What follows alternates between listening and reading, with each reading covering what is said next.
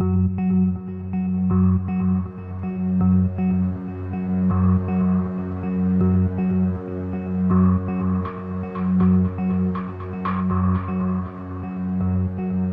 sayfasından merhaba. Her şeyden önce iyi bayramlar diliyorum herkese.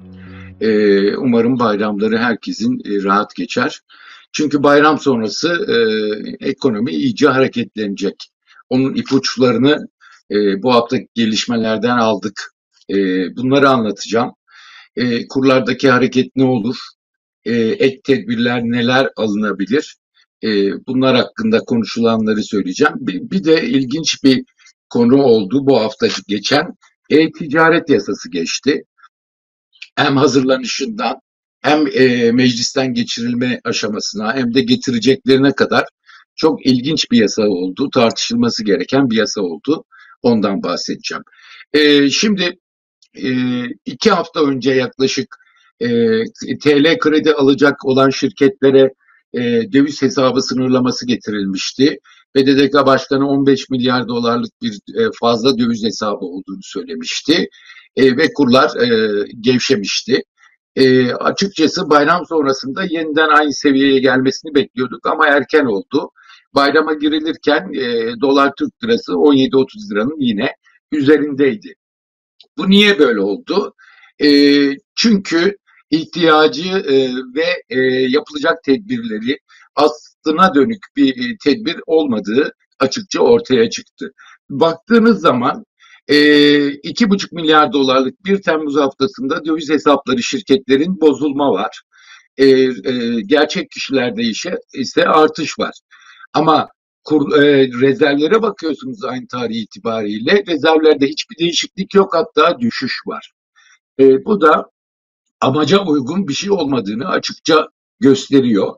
E, amaca uygun değil çünkü e, reel sektörün e, tuttuğu dövizlerin büyük bir, çok büyük bir kısmı ileriye dönük olarak döviz borçlarını hedge etmek için e, tutulan dövizler. Bu yüzden de e, açıkçası e, reel sektörün daha sonradan e, ödemesi gereken dövizler karşılığı tuttukları hesapları e, erken ödeme yaptıklarını, bankalardan kullandıkları e, yabancı para e, kredileri geri kapattıkları söyleniyor. Dolayısıyla sistemde bir değişiklik olmadı. Zaten ol, olmaması e, normaldi. Çünkü havuz belli. Bankaların, reel sektörün ve Merkez Bankası'nın elinde toplam bir havuz var.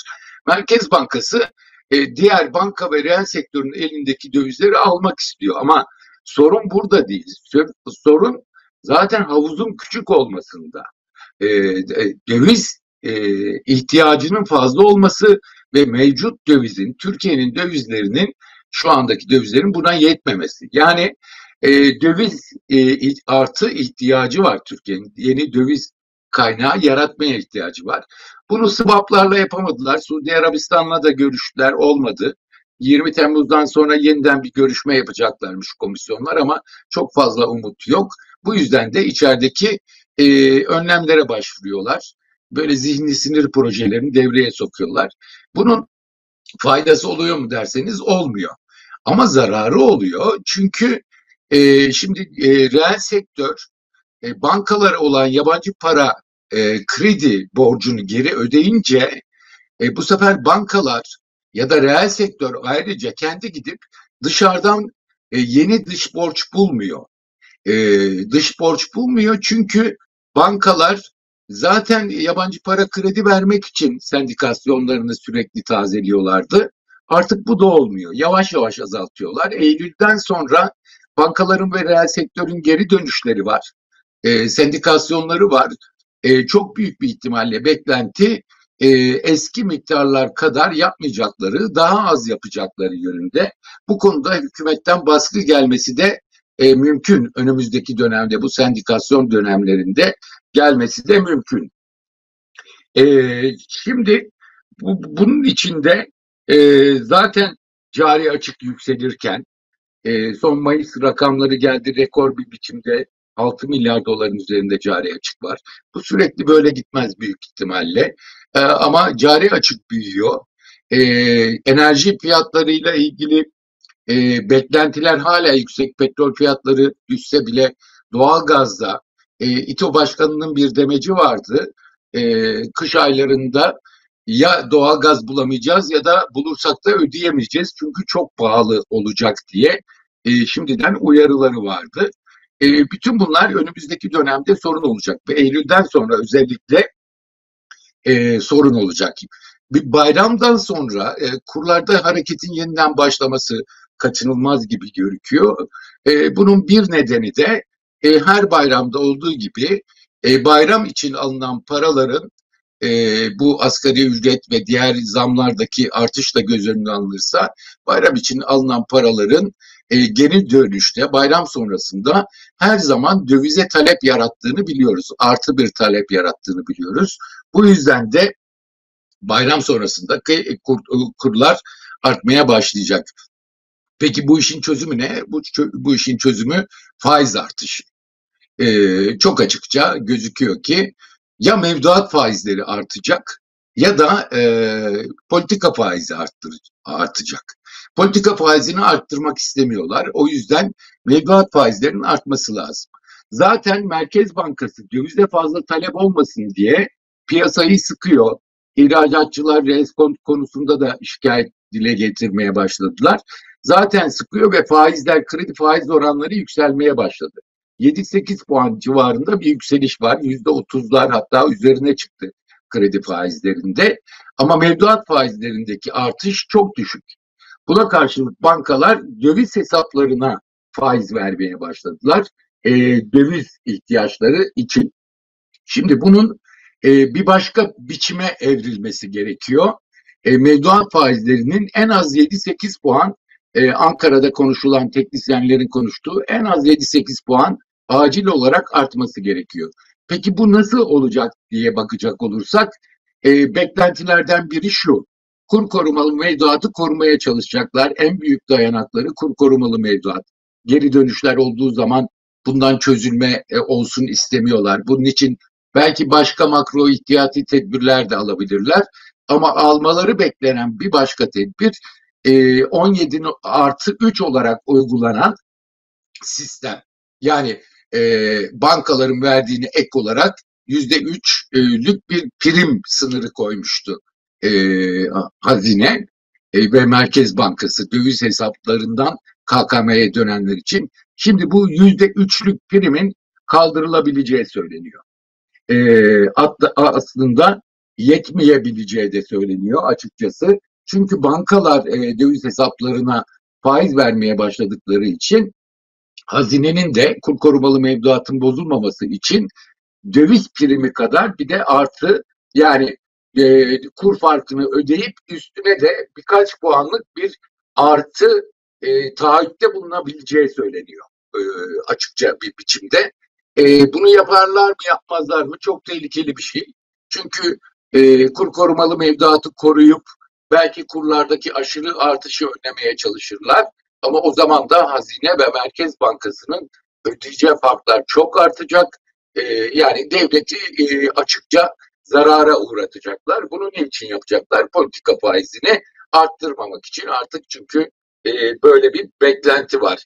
Şimdi e, bununla birlikte e, politika faizi artmazsa ne olur dersek e, kurlar da artacak.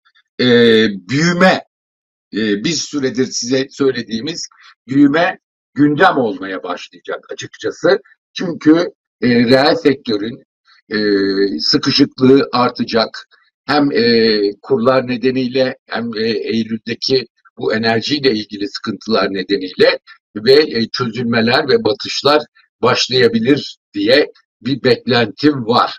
E, bakacak olursak e, pek güzel günler beklemiyor.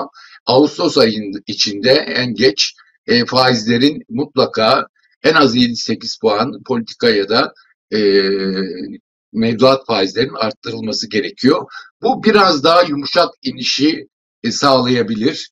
Ama e, e AKP'nin Cumhurbaşkanı'nın hedeflediği Nisan-Mayıs 2023 Nisan-Mayıs'a kadar götürür mü? Orası da meçhul. Onu da söylemek lazım. E, bir başka konu demiştik el ticaret yasası. geçtiğimiz hafta çok ilginç bir yasa geçti. E, e-ticaret yasası yapılması gerekiyordu. Düzenleme yapılması, regülasyon yapılması gerekiyordu. Ama böyle mi yapılması gerekiyordu? E, çok tartışmalı açıkçası. Evet esnafların bu pazar yerine e, hizmet sunanların e, korunması gerekiyordu. E, tekelleşmenin e, önüne geçilmesi gerekiyordu. Ama bütün bunların her şeyden önce yapması gereken rekabet kuruluydu. Ki rekabet kurulu e, bir iki yıldır bir hazırlığı vardı ve bir yasa hazırlamıştı. Ama bir süredir Ticaret Bakanı bunu kişisel meselesi haline getirdi ve ben yapacağım dedi. E, ortaya çıktı. E, bürokratları hazırlattığı birkaç taslak vardı. En sertini seçti ve bunu uygulamaya koydu. İyi maddeler yok mu? Var. Ama tartışmalı maddelerde çok fazla. Her şeyden önce rekabet kurulunun yetki alanına girdi. Artı Ticaret Bakanlığı bu yasayla kendine öyle haklar aldı ki e, önünden geçen şirketi e, kaşın gözün eğri diye neredeyse e, ağır cezalara e, tabi tutabilir. Çok büyük bir yetki aldı. Çok büyük bir sopa aldı eline. E, bu cezalandırma e, ağırlıklı bir şey. E, baktığın zaman çıkarılma sürecine yangından bal kaçırır gibi. E, daha önce hazırlık yapılmış şirketlere sorulmuş ama asıl kritik olan maddeleri yani ciro sınırıyla ilgili e, vergileme maddeleriyle ilgili hiçbir şey söylenmemiş. E, 28 Haziran'da akşam e, meclise geliyor e, taslak. E, gelmemesi e, halbuki bekleniyordu. Gündemi belliydi meclisin. Çok katıydı. Aniden çıkıyor ve geliyor.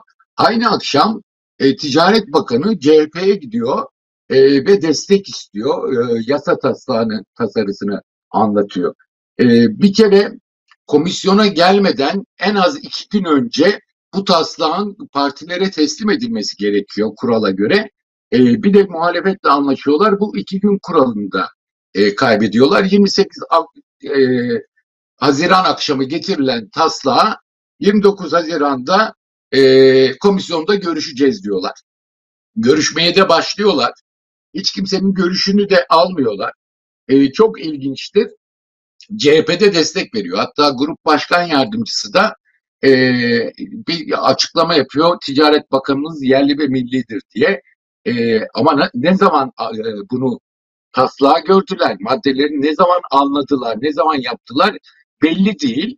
Ve e, anladığımız kadarıyla e, görünen o ki e, CHP ve muhalefet partileri iktidar partilerinin yasa taslağını getirip önceden kendisine verip e, efendim bilgi vermesine alışık olmadığı için bu iş e, hoşlarına gitmiş gibi gözüküyor. Bir de e, Ticaret Bakanı hamasetle bu işi getirmiş e, evvelden beri. Yani biz yabancı şirketlerin tekelini önlüyoruz filan gibi işin içine girmeden, e, veriler olmadan, etki analizi olmadan sadece bunlar öyle büyüyor, bunlar böyle büyüyor, bunları kesmemiz lazım diye bir şey. Büyüklerin mutlaka kesilmesi ve pazara hakim olmasının önlenmesi gerekiyor. Ama e, bu 30 Haziran'da genel kuruldan geçiyor, hiç tartışılmadan gidiyor. E, her şeyden önce Palas Pandras e, tartışılmadan yeterince yangından mal kaçırır gibi gitmesi büyük şüpheler uyandırıyor e, bu yasa e, hakkında. E, ne getiriyor dersen gerçekten e, düzenleyici, gerçekten regülasyon, sağlıklı regülasyon maddeleri var. Ama en büyük maddeleri, en e, göze çarpan maddeleri şirketlerin ciroları ve e, bunlara uygulanacak vergiyle ilgili olanlar ve buradan da görünen büyük şirketleri e, kesmek istiyorlar. E, açıkçası 50-60 milyar cirolu şirketler olmasını istiyorlar. Burada ölçeği göz önünde bulundurdular mı? Yok. Ölçek ekonomisi ne kadar verimli. Hem esnaf için hem de bundan faydalanan halk için. Yani halk mümkün olduğunca ucuza ve mümkün olduğunca kaliteli bir malı nasıl tedarik edecek, alması gerekecek. Buna hizmet ediyor mu bu yasa? Belli değil. E, niye belli değil? Çünkü 10 e, milyar lira cirodan yıllık başlıyorlar. e, skalayı belirlemeye 10, 20, 20, 30 diye 50'ye kadar gidiyor. 50'den sonra 50, 55, 55, 60, 60, 65 diye yapıyor ve her bir seferinde artan oranlarda vergi konuluyor. Ciro üzerinden vergi konuluyor. Ciro üzerinden verginin tartışmalı bir şey olduğu, bunun e, yasalara da anayasaya da aykırı olduğu ayrıca tartışmalı bir şey. Yani bunu e, herkes e, kabul ediyor zaten. E, şöyle bir sonuç çıkıyor açıkçası. E, 100 milyar liralık bir cirosu olan, yıllık ciresi olan ki bir tane bir şirket var. Onu da söylemek lazım. E, illa onun korunması gerektiği için söylenmiyorum. Sadece örnek vermek için söylüyorum. 100 milyarlık bir şirket, pazar yeri, cirosu olan şirket e, bu e, işlemler üzerinden e, sağladığı gelir aslında e, 8,5 milyar lira. 100 milyar liralık ciro yapıyorsa 8 8,5 milyar lira. Çünkü esnaftan aracılık ediyor, e, satıcıya ulaştırılıyor. İşte bütün bu şeylerle birlikte aldığı gelir 8,5 milyar. Ama bu getirilen sistemle birlikte e, ödeyeceği vergi ne derseniz 100 milyar ciro üzerinden 11,5 milyar lira. Yani aldığı komisyonun 8,5 milyar liralık komisyon gelirinden daha fazla vergi ödemesi gerekecek. Bunun bir mantığı olmadığı kesin. Ee, bu, bu, burası çok açık. Ee, burada o zaman bir amaç ortaya çıkıyor. Ee, 100 milyar lira ya da e, 65 milyar liranın üzerine çıkacak ciroya sahip şirketleri caydırmak ve bunları geri çekmek. Bunu başka türlü yapabilirsiniz. Artı asıl pazar yeri esnafa yarayacak, müşteriye yarayacak bir, e, bir şey olacaksa, mesela Türkiye ekonomisine katkısı olacaksa, bu da söyleniyor e, bakana ama bunları kabul etmiyor. Mesela ihracat yapan pazar yerlerinin yaptıkları ihracat kadar teşvik verilmesi ya da mesela belli bölgelerdeki esnafın pazar yerindeki satışından komisyon almaması gerektiği bu tür kurallar konulabilirdi. Bu çok daha Türkiye'ye özgü ve çok daha adil bir şey olabilirdi ama bunların hiçbirine şey yapılmıyor ve e, böyle bir karar alınıyor. Bu karar e, hem getiriliş biçimi hem ciro üzerinden böyle e, çok bariz olarak bir şey yapılması bir şey gösteriyor. E, e, piyasadaki bu piyasadaki e, bazı kişilerin menfaatlerine e, birilerinin büyümesini öteleyip kendi çıkarlarını e, sağlamak üzerinde. Bu çıkar çok büyük bir çıkar olduğu için de başka soru işaretleri de ister istemez e, akıllara geliyor, şüphe uyandırılıyor. Bu nasıl geçirildi, kim tarafından bu kadar bastırıldı ve etki analizi bile yapılmadan veriler bile ortada yokken esnafa bu zarar veriyor diye zarar verip vermediği belli değil. Tüketiciye zarar verip vermediği belli değil. Bütün bunlardan sonra tartışılmadan geçmesi başka bir konu, başka bir tartışma konusu. Duyduğumuz kadarıyla Cumhurbaşkanı da e, bir ciro üzerinden vergi alınması hikayesi için e, sonradan öğreniyor. Mehmet Muş'a e, Ticaret Bakanı'na telefon açıyor. E, o da biz e, bunu konuşmuştuk diyor. E, belli ki böyle bir şeyler hepsi birlikte yeniden oturdu konuşuldu genel kuruldan yoksa geçmesine izin verilmezdi diye düşünüyor. Burada başka bir konu var. Yabancı özellikle mesela Amerika'nın en büyük bu pazar yeri kuruluşlarından biri Türkiye'ye geldi. Biliyoruz yeni yatırımlar yapacaktı Türkiye'ye. Türkiye'nin yabancı sermaye yatırımına ihtiyacı çok pahalı olduğu çok açık. Ama e, bu kanun çıkarsa yeni yatırımlar yapmayacağını duyurdu. Belki önümüzdeki günlerde e, bu büyük şirket, e, uluslararası dev şirket Türkiye'den çekilmek zorunda kalacak. Başka şirketler için de söz konusu.